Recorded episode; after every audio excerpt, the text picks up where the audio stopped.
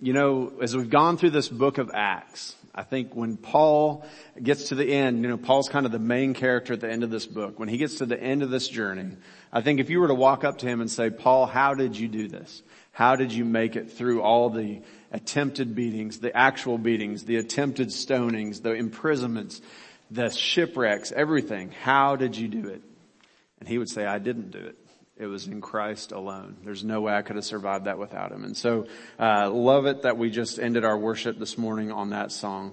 You know, uh, as we come to the end of our journey through the book of Acts this morning, we're going to be in the last couple chapters. Uh, that's really what it's been, is it's been a journey. And if you think about the book of Acts in itself, it's been a, it is a journey. It describes the journey of how Jesus, upon his ascension into heaven, gave his disciples a mission. Uh, and he uh, leaves it to them and then the gospel journeys forward. It goes with his people through the church. Um, you know, this week, many of you are going to be traveling on a journey, uh, going to see family for holidays. Maybe you have some family who's traveling to see you. Uh, and you know, on every journey, it seems like without fail for us, like when we're on a, on a car trip, uh, something goes wrong, right? The air conditioner quits on the car. Maybe you don't have to worry about that this time of year, but we did back in June when we were traveling.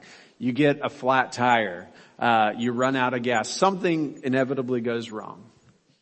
And yet God says, with you in the journey, whether things seem right or seem wrong, I am with you and I want to go with you. And I think that's what we see in the book of Acts, that as the gospel has journeyed forward, he has been with his people and with his church all the way back in the early church and right here today at Trinity Church.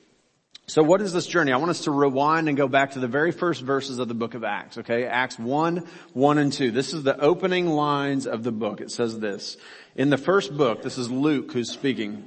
Luke says, in the first book, O Theophilus, I have dealt with all that Jesus began to do and teach until the day when he was taken up after he had given commands through the Holy Spirit to the apostles whom he had chosen. I love that phrase, all that he had began to do and teach, because the book of Acts is all these actions and amazing things that God continues to do. Even though Jesus has now gone up into heaven, he continues to do them through his people and through his church. And so we see that continuing. I want to fast forward all the way to the end of the book of Acts, alright? These are the last two verses in the book of Acts. Acts 28, 30 through 31. So this is the end of the journey. And what does it say? It says, Paul lived there. This is talking about Paul. He has now arrived in Rome, the capital of the Roman Empire, the greatest city of the world at that time. It says, Paul lived there for two whole years at his own expense, and he welcomed all who came to him, proclaiming the kingdom of God and teaching about the Lord Jesus Christ with all boldness and without hindrance. If you think about it, that doesn't maybe sound too amazing to you. But if you think about what's happened in those 28 chapters, at the beginning of those 28 chapters, there was just a handful of people, maybe a few hundred people who knew and who believed that Jesus was the savior of the world. And now you get to the 28th chapter and Paul is in the center of the Roman world proclaiming freely and telling people about Jesus. People are coming to know him by the thousands and trusting him and the church goes forward. So that's an amazing journey that we've tracked. What I want us to do now, before we jump into Acts 26, which is where we're going to be this morning, is look at uh, just a little timeline of these last few chapters. About two weeks ago, we talked about Acts 20, where Paul gave this message to the Ephesian elders. He said, "Hey, I'm about to go on this journey to Jerusalem. You will never see me again. Uh, so I'm saying my farewells." And uh, and so we talked about that. Well, in the next few chapters, the last eight chapters, 21 through 28, what happens? In chapter 21, we see Paul actually traveling to Jerusalem. So he leaves the elders behind and he travels to Jerusalem and he gets there and he begins to worship. You get to the second half of chapter 21 and it says there are riots, hearings, and plots. Okay, what happens? So Paul shows up, people recognize him and they say, hey, this is the guy, this is the guy who's trying to destroy our Jewish religion. And so they start a riot and they accuse him, they actually try to kill him. The Romans swoop in and rescue him, take him off to the, to the barracks. And if you want some exciting reading, read through these chapters today. Uh, they take him away to safety. Uh, those people demand a hearing. They want a hearing to, to tell the, the Romans that this guy's guilty, give him back to us so we can kill him. Um, and then uh, there's all these plots to kill him, like secretive plots. And so you read these chapters, God preserves Paul's life in a miraculous way, time after time after time. You know, when you look at those three things, riots, hearings, and plots, uh, I feel like we could probably read our headlines today and see some of those things, couldn't we? So this is not the first time in history where these things have happened. And yet God says, even in the midst of political chaos, um, people chaos, whatever kind of chaos you want to call it, God says, I'm going to protect my church. The gospel's going to keep going forward, even through, in Paul's case, imprisonment. Um, and I'm going to keep rescuing people from the sin that would destroy them. And so we see that happening in the book of Acts. Chapter 24, Paul testifies to a guy named Felix. We're not going to talk in depth about this. Uh, Felix's name is actually Marcus Antonius Felix. So he's the governor of Judea at the time. He is corrupt as all get out. Basically, Paul goes to testify to him and say, you need to set me free. I've done nothing wrong. Well, Felix brings him out every couple months and it tells us, um, in verse uh, chapter 24 verse 25 it says as paul reasoned about righteousness and self-control and the coming judgment felix was alarmed and he would say go away for the present. When i get the opportunity i'll summon you back so he would say i, I don't want to hear anymore. Paul was telling him about jesus. He felt convicted and he'd send him back to his jail cell. Look at the next verse though. At the same time he hoped that money would be given to him by paul in other words, he was looking for a bribe. Okay, so a corrupt politician, uh, the governor at the time. Well, what happens next? Chapter 25, uh, the Romans every now and then would replace the governors. In fact, Pontius Pilate is probably the governor you know best. He was the governor at the time uh, of Jesus' crucifixion. He was replaced by someone else who was replaced by, by Felix, who is now replaced by Festus. Festus is the guy who's the governor uh, in our story today in chapter 26. And so Paul testifies to Festus uh, in Acts 25. Now here's the thing. You have to understand a little bit of what's going on here. The Romans and the Jews did not get along. And so the Jews uh, were always pressing the Romans to say, give us more freedom. Allow us to do what we want to do. We don't like it that you're here. And so a lot of these Roman um, Roman officials were looking for ways that they could kind of pacify and appease the Jews, and it looks like that's what Festus is doing in chapter 25. He brings, it says Festus had only been the governor for three days when the Jewish leaders show up and say, hey, turn Paul over to us. He belongs to us. And so Festus says, well, maybe I will. Let's hear about it. And, uh, and Paul kind of catches on to what's going on here and he thinks this new governor is about to turn me over to the Jews who will kill me the instant they get me. And so what does he do? It says he appeals to Caesar. You might say, well, what does that mean? What's, what's the big deal with that? Well, he was a Roman citizen. Any Roman citizen had the right to appeal to Caesar. If they didn't agree with whatever judgment was pronounced on them, they could appeal to Caesar. But guess what? Appealing to Caesar was a, a kind of a risky thing. If you go to Caesar and he says, why are you bothering me with this? Off with his head. So you don't do it unless you have a good reason to do it. Paul says, I'm going to appeal to Caesar. God has revealed to me that he wants me to go to Rome to share the gospel. And so he gets a free ticket to Rome to appeal to Caesar. That brings us to chapter 26. He's already appealed to Caesar. He's about to head off on this journey to the, to the center of the Roman world. And guess what? Uh, Festus says, hey, I've got special guests coming to see me. I want them to hear about you because I'm kind of intrigued with what's going on here. And the guests are King Herod Agrippa and Bernice, who's actually his sister. Um, and they show up and uh, they're the, the another kind of puppet ruler in in this area and and so Festus says I want you to hear what Paul has to say so you can tell me what to do with him he's appealed to Caesar I got to send him to Caesar but I'm required to write down what the charges are against him and I don't have any charges against him. In other words, Festus says, I don't really get what everybody's so upset about, um, and so you need to help me write down what he's charged with. Because again, in the Roman Empire, if the, if this governor sends a criminal to Caesar and says he's appealed to you, Caesar says, well, why is he appealing? I don't know. Um, off with your head, you know. So uh, it's, it's kind of a trend in those days. So so they're trying to figure this all out. That's where we come to the, today. Uh, Paul says, "I'm going to tell my story. I'm going to share this with whoever I can." And Festus says, "Share this with Agrippa and with um, with uh, uh um, with Festus himself." So Here's a picture of this guy named Herod Agrippa II. So this is a bust of him. You've probably heard the name Herod, right? We're about to jump into the Christmas story. If you've never heard it, read through the Christmas story. Herod is clearly the bad guy. Now this is not the same Herod that uh, we see in the Christmas story. This is actually Herod the Great's, I believe, great grandson. And so he's passed on his rulership to his son, his grandsons, and now his great grandson. And this great grandson is the governor, or the actually the highest ranking official. He's actually higher ranking than uh, than than the governor Festus. And so he comes and shows up, and and here's what happens. Uh, Paul says, "I'm going to share with you." So that's where we are. I want to read to you kind of this first three verses, uh, chapter 26, verses one through three, and here's what it says. Uh, this is again this King Agrippa, who's a client king, a puppet king, if you will. He serves the Roman Empire. Paul's going to share with him why he's on trial.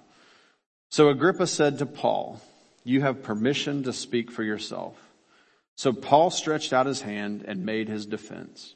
I consider myself fortunate that it is before you, King Agrippa, that I'm going to make my defense today against all the accusations of the Jews especially because you are familiar with all the customs and controversies of the Jews. Therefore, I beg you to listen to me patiently.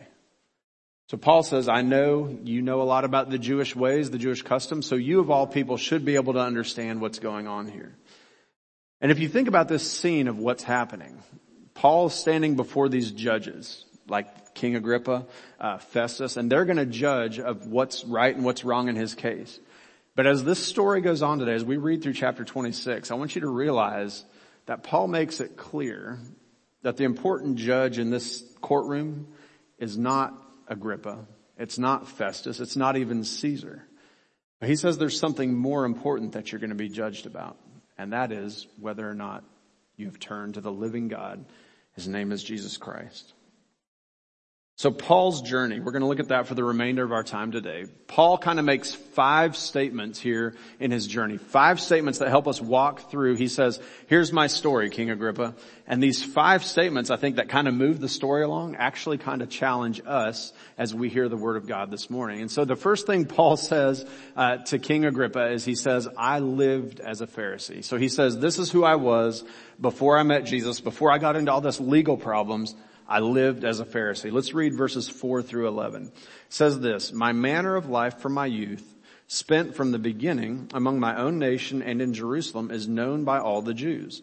They have known for a long time, if they are willing to testify, that according to the strictest party of our religion, I have lived as a Pharisee.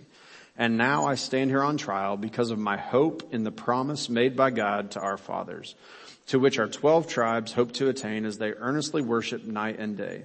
And for this hope I am accused by the Jews, O king. Look at verse 8. Why is it thought incredible by any of you that God raises the dead? So he says, I'm being on trial here today because I've said that God raises the dead and the Jews don't like that.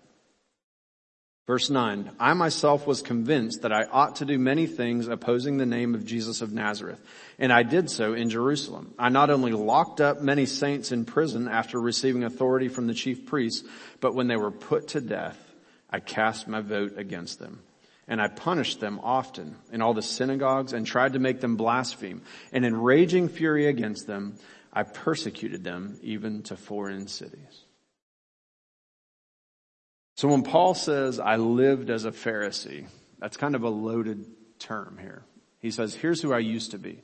Number one, the Pharisees were the goodest people of those days. Okay, that's not a word that you're supposed to use, right? But if you think about who's good, who's better, and who's best, in those days, everyone would have thought of the best person, the goodest person I can imagine is a Pharisee. They do everything right. They follow all the rules. They check all the boxes. They do everything God's asked them to do. At least that's what people thought.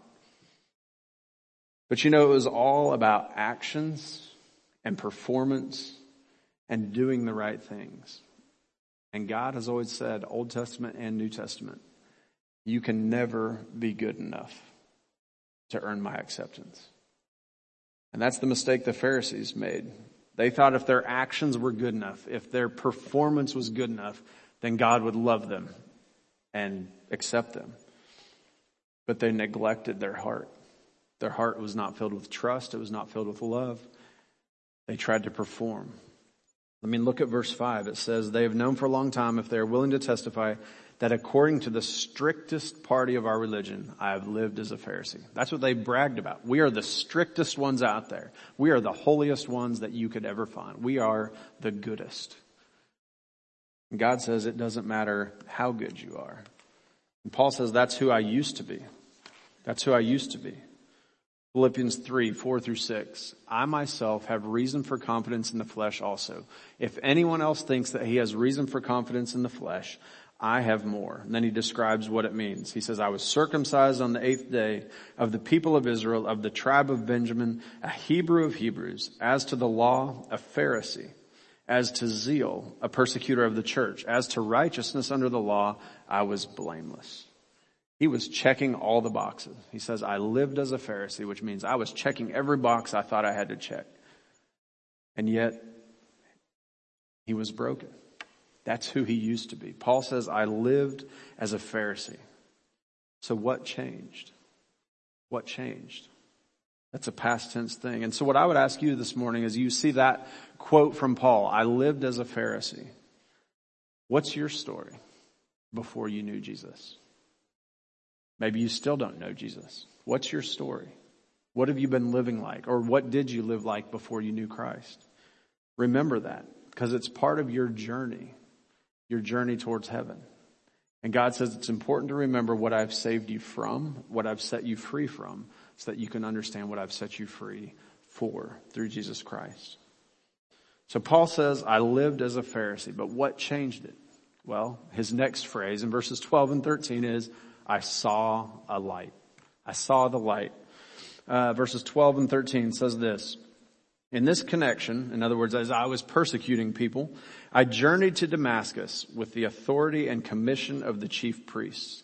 And at midday, O king, on the way, a light from heaven, I saw a light from heaven, brighter than the sun, that shone around me and those who journeyed with me. So he saw a light. You know, uh, he said it was brighter than the sun. And it's interesting, Jesus picks up on this imagery in a lot of his teaching in the New Testament. Remember how many blind people Jesus healed? It kind of comes up a lot that he heals blind people. And I think one of the climaxes of Jesus healing a blind person is found in John chapter 9, where he heals this man born blind. And the man born blind uh, is talking to the Pharisees actually, and they're all upset because Jesus healed him on the Sabbath. And he says, well, this is an amazing thing. I was born blind and I couldn't see anything. And yet here I am, a blind man, and I can see clearly that Jesus is the one who can save me and the one who can heal me. The blind man sees clearly. And so Paul says, I saw a light. I had to become blind so that I could see. That's exactly what happened to him in Acts chapter 9. If you read Acts 9, Miguel preached on it. I had to become blind so that I could see. I was blinded by the light so that I could see that Jesus alone saved me from my sins. And it didn't matter how good I was, how many boxes I was checking, I wasn't good enough. Only Jesus could save me. I could only be saved through his death, his burial, and resurrection. So the question this morning is, have you seen the light? No matter where you come from, what you used to live like, what you are living like right now, have you seen that light? Has it been revealed to you who Jesus Christ is? John chapter 1. John chapter 1 verse 4, talking about Jesus, it says this, In him was life, and the life was the light of men. The light shines in the darkness, and the darkness has not overcome it. Do you know the light? Jesus wants to shine his light on the darkness of whatever sin you have in your life and say, if you trust me, I can give you forgiveness for that sin. I can remove that sin from your life, not only the penalty for that sin, but the, the lifestyle of that sin. And I can set you free. Have you seen that light? John 1.12 says, uh, but as many as received him, to them he gave the power to become the sons of God, the children of God, even to those who believe in his name. All you have to do to accept that light is to believe that it's him who saves you not yourself. That's what Paul did when he saw the light. He understood that Christ saved him, that the law couldn't save him, that his good actions, that his persecution of Christians could not save him. Only Jesus could save him. In Christ alone. That's what the light was. You know, we're coming into the Christmas season. Here's another uh, passage I love, Isaiah chapter 9. Isaiah chapter 9 verse 2, it says, the people who walked in darkness have seen a great light. Those who dwelt in a land of deep darkness, on them light has shined. This is 600 years before Jesus was born. 650 years before Paul saw the light on the road to Damascus. And God says, I'm sending the light. His name will be Jesus. Isaiah 9, 6, unto us a child is born, unto us a son is given, and the government shall be upon his shoulder, and his name shall be called Wonderful Counselor, Mighty God, Everlasting Father, Prince of Peace. So Paul saw the light, and the light was Jesus, the light that came into the world. It's a beautiful picture that God gives us in scripture. It's a beautiful picture that Paul gives us here when he says, I saw the light. But my question to you this morning is, have you seen the light? Have you trusted Jesus? John 3:16. We sang this song just a little bit ago. For God so loved the world that he gave us, his one and only son to save us, that whoever believes in him will live forever, will not perish, but will have eternal life. Have you believed in him? Have you seen the light? If you have, Paul says then the next thing that he did was he said, I heard a voice. I heard a voice. This is part of Paul's journey. Uh, verses 14 through 18 says this. and when I, we had all fallen to the ground, I heard a voice saying to me in the Hebrew language, Saul, Saul, why are you persecuting me? It is hard for you to kick against the goads. And then I said, who are you, Lord? And the Lord said to me, I am Jesus whom you are persecuting. But rise, stand upon your feet, for I have appeared to you for this purpose, to appoint you as a servant and a witness to the things in which you have seen me and to those in which I will appear to you, delivering you from your people and from the Gentiles to whom I am sending you to open their eyes so that they may turn from darkness to light and from the power of Satan to God that they may receive the forgiveness of sins and a place among those who are sanctified, keywords, by faith in me. So Paul says, I heard a voice and that voice spoke to him and said, I want you to go. I'm giving you a task. I'm going to send you out to testify not only to Jews, but also to Gentiles so that more and more people may turn from darkness to light and from the power of Satan to God, and they may receive forgiveness of sins. That's the task that God gives to Paul. Paul says, I heard this voice. Um, one of the amazing things about this phrase when he says, I heard a voice is that in the Old Testament, when it talks about hearing, whenever you see it says, hear the word of the Lord. Uh, it's not just saying listen to it and then go on your merry way. In scripture, when it says hear the word of the Lord or I heard the word of the Lord or I heard a voice, that, that's like a euphemism, uh, um, a figure of speech for saying I obeyed. We're going to see that. Paul does that in just a minute. And so he says, I heard a voice. But when he heard that voice, he kind of had a choice of, am I going to listen to it or am I not going to listen to it? Obviously, he chose to listen to it. The reality is we are here today because Paul listened to that voice. In some way, God continued to build the church, and many of us are probably directly affected by Paul listening to that voice. Paul heard God's calling, his calling to go and share the gospel with all nations, share the gospel around the world. So my question to you this morning is, have you heard that voice? Have you heard God speaking to you? Have you heard him telling you, here's what I want you to do to follow me? And if you say, no, I haven't heard it, I would actually say sometimes we don't hear that voice. And what prevents us from hearing that voice when God says, here's what I'm calling you to do. I'm going to give you an opportunity. I want you to go and do it. Because you're my child, I'm going to give you a task. What prevents us from hearing a voice?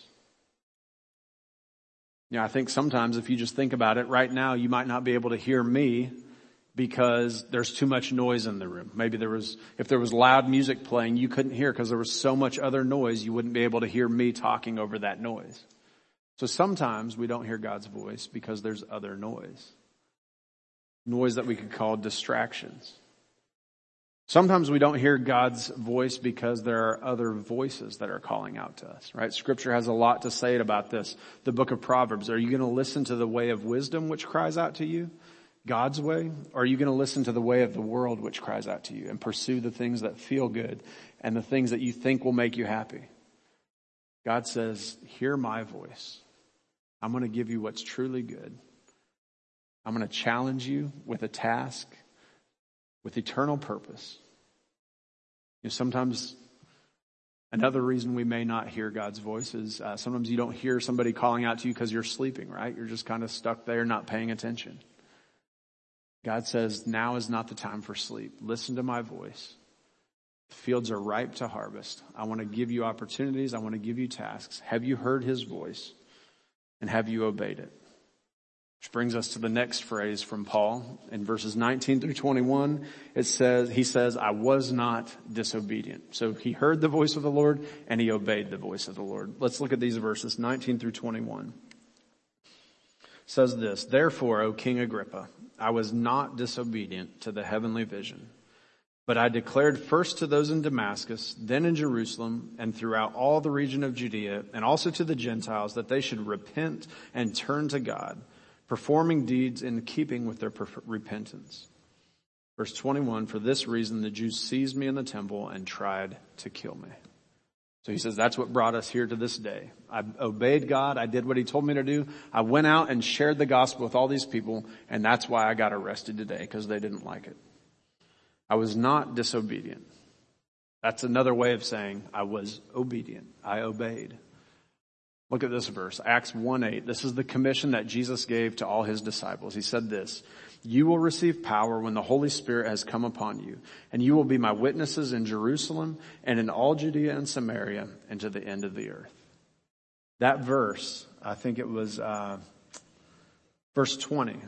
Paul basically walks through that exact thing. He says, uh, I declared first to those in Damascus. Remember, that's where he met Jesus. That's actually the city he met Jesus. Then in Jerusalem and throughout all the region of Judea and then the Gentiles so that they should repent and turn to God. Paul says, I heard the voice of the Lord. I heard what he was calling me to do and I did not disobey. I obeyed him and I went out and followed his leading. I depended on him. Some of the things that happened to Paul can only be explained by God working through him. And God did amazing things. And then the last thing that Paul says, as in his journey, he says, this is part of my story. Not only did I obey the Lord, but I continue to this day. I continue to this day. I mean, how many times do you see pictures or examples of people in life who start out doing the right thing or start out doing what God called them to do? Or if you're a parent, your kids start out doing what you ask them to do, but they don't really finish the job. And Paul says, by God's grace, I'm continuing this day to do what God asked me to do. And I think that's a beautiful picture. In fact, as Paul obeys, these people right here that you can see in this picture, in this artist rendering, these people that Paul is actually talking to as he's defending himself are actually hearing the gospel. He's actually being faithful in this moment to share the gospel with Agrippa and Bernice and Festus and whoever else is sitting in that room. So he's continuing to this very moment, he says, to share the gospel. Let's read verses 22 through 32 and kind of just picture this scene in your mind as he's speaking to these people. And notice also that these people have the chance to respond. They have the chance to say, oh, I believe that, or I want to believe that. I want to trust Jesus. But look at what they do. Let's read verses 22 through 32. It says, to this day, I have the help that comes from God. And so I stand here testifying to both small and great, saying nothing but what the prophets and Moses said would come to pass, that the Christ must suffer and that by being the first to rise from the dead, he would proclaim light both to our people and to the Gentiles. And as he was saying these things in his defense, Festus said with a loud voice, so Festus interrupts him and says, Paul, you are out of your mind. Your great learning is driving you out of your mind. But Paul said, I am not out of my mind, most excellent Festus, but I am speaking true and rational words. For the king knows about these things, and I speak to him boldly. For I am persuaded that none of these things has escaped his notice, for this has not been done in a corner. King Agrippa, Verse 27. Do you believe the prophets? I know that you believe. And Agrippa said to Paul, in a short time would you persuade me to be a Christian? And Paul said, whether short or long, I would to God that not only you, but also all who hear me this day might become such as I am, except for these chains. How do they respond? Verse 30. Then the king rose and the governor and Bernice and all those who were sitting with them. And when they had withdrawn, they said to one another, this man is doing nothing to deserve death or imprisonment. And Agrippa said to Festus, this man could have been set free if he had not appealed to Caesar. So it's interesting. These leaders declare that Paul is not guilty. They say Paul's not guilty. He could be set free. But part of the reason I think they focus in on that is because Paul has just clearly said to them, you are guilty. If you don't trust Jesus, you are condemned by your sin. Do you want to believe this? And it says they got up and they withdrew. You know, the, the question here again is, when you heard the word about Jesus, maybe you heard it this morning for the first time or understood it for the first time, you can choose to withdraw and walk away from it like Agrippa and Festus and all the others. Or you can choose to trust it, to believe it. This is a great day to respond in faith to the gospel. You might be watching online. If you've never trusted Christ, today is a great day to respond to what Paul just said. Be set free to turn from darkness to light and from the power of Satan to God. You can be set free because of what Jesus accomplished for you. So Paul says, I continue to this day. I continue to this day. You know, a big part of that is that Paul says, I persevere. You know, think of the things Paul had to persevere through. Here's a picture. I showed you this last week. Some of you might have this in the back of your Bible. This is a picture of the missionary journeys of Paul. And look at all those squiggly lines, how he uh, traveled all over the Roman Empire. And remember, he didn't use airplanes, he didn't use trains, he didn't use cars. A lot of this was on foot, by horse, by ship, whatever you want to call it. It was painful. And he persevered on multiple different journeys to travel the known world to share with as many people as possible the whole Roman Empire. Romans 12, 12. Paul says this, rejoice in hope, be patient in tribulation, be constant in prayer.